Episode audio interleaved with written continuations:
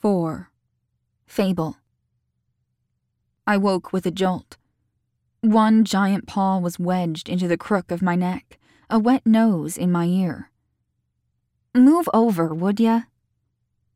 The dog with the most gray hair peppered in his muzzle groaned loudly. I laughed back at him, sliding my book closed and pushing myself out from under the dog. A slow headache throbbed behind my temples from the last few hours of being curled up with Thing 1 and Thing 2 on the couch. I'd read to Chapter 2 in The Fairy Lover, as far as I could remember. I blinked away the sleep in my eyes and moved to the wide window panes that overlooked Dunvegan. White puffs of clouds clung to the farthest reaches. A shiver raced down my spine when a dark shadow moved at the edge of the loch then. I set the tattered copy of Legends and Lovers on the nearest end table with the pages spread open, following the streams of early light through Leith's hallways. I turned the corner, jumping back a step when I nearly ran into the wide expanse of Keats. Came over to tell you I was heading into Kylemore if you need anything. I placed a hand over my heart, apologizing quickly. I'm sorry you caught me off guard.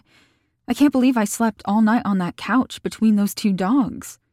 Should have kicked those old fur bags off the furniture. I try, but they just help themselves as soon as I'm turned around. I smiled, hearing the soft padding footsteps of one of the dogs behind me now. Get on out of here. Keats tapped one on the hindquarters as it passed him. The dog didn't seem to pay any attention to him. Should have woke you, but you looked so peaceful I couldn't bear to.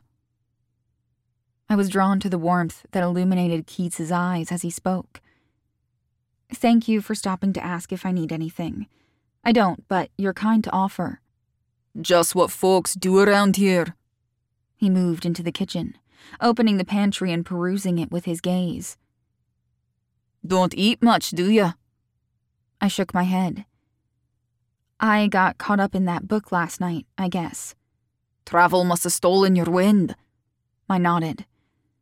I was just going for a walk if you want to join me. Not today, lass. His voice was gentle, but clipped. I nodded. Well, see you later then. He grunted in response. Should be back at noon. I hummed a reply so he knew that I'd heard him before slipping out the doors. The dogs trotted at the tree line on the other side of the graveyard. Veiled in clouds was the jagged crag I'd passed on my way in yesterday. I imagined discovering that at some point, whenever the mist and clouds cleared. My feet pulled me toward the calm loch, rugged shore dark with the ever present damp that clung to the granite faces of the rocks. I moved easily down the dewy path that edged one side of the graveyard. My feet worked quickly, as I crested a small hill sprinkled with heather, the lapping waters of Dunvegan new on my ears.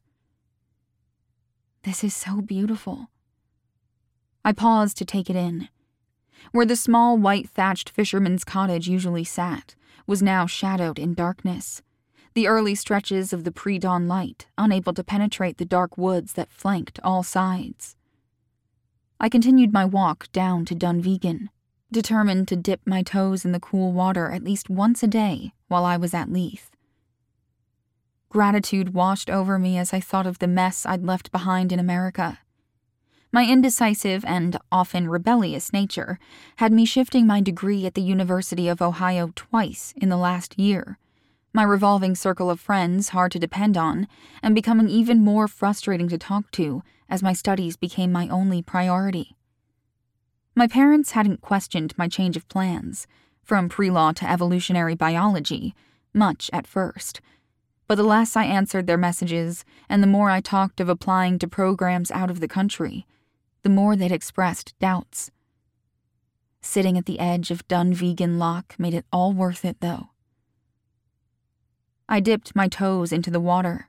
Smooth lake stones in a rainbow of colors spread along the shore as I stepped farther into the loch. My skin adjusted to the cool water as it lapped at my ankles.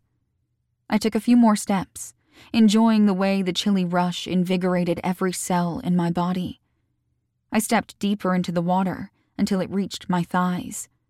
The rocks under my bare feet were smooth and shiny, like tiny gemstones glimmering under just the right angle of morning sunlight. A faceted stone caught my eye, and I bent, attempting to grab it without submerging more of myself beneath the water than I had to. The stone was out of reach, so I paused, attempting to kick it to a shallower depth, when the currents shifted around me. I groaned, ready to abandon my hunt for the stone altogether, when another, even stronger current pushed against my legs and caused me to stumble with an incredible lack of grace right back into the same spot I'd been hunting for the stone. I blinked once, attempting to catch my bearings before the current washed against my thighs again, a warm wind behind it causing the water immediately surrounding me to whirlpool with gathering strength. Fear worked its way into my throat as I tried to gasp for air when my feet slipped against the wet stones. I'd been marveling at their shiny uniqueness just moments ago, and now the tiny gems might prove to be the death of me. Help! I gulped, struggling against the force of the current. A soft boom of thunder shook the atmosphere before the cloud above Dunvegan and Leith lit with static electricity.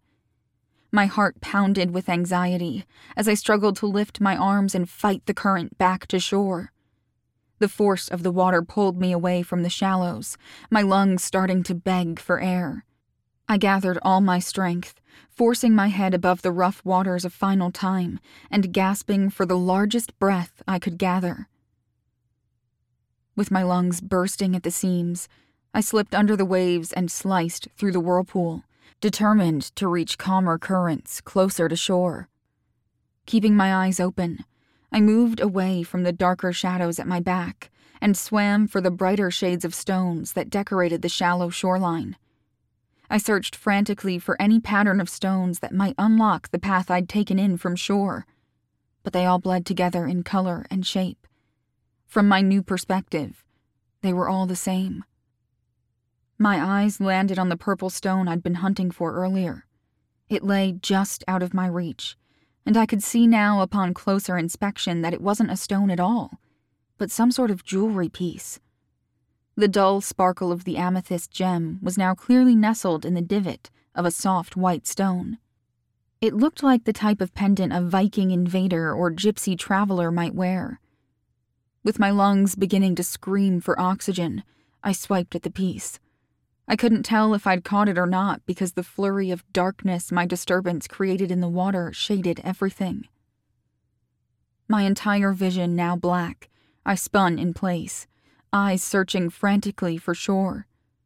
My lungs began to split apart, fiber by fiber, as they pleaded for more air.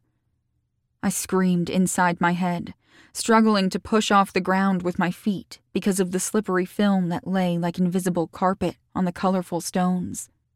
Beware the loch, lass. Tis deceptive, like love, I suppose. I felt Keats's warning in every shrieking cell of my body. Dark warmth covered me then, the loch enveloping me in a veil of relief. My nerve endings fired with heat, my limbs weighted with lead, as a slow, creeping sense of overwhelming numbness covered me.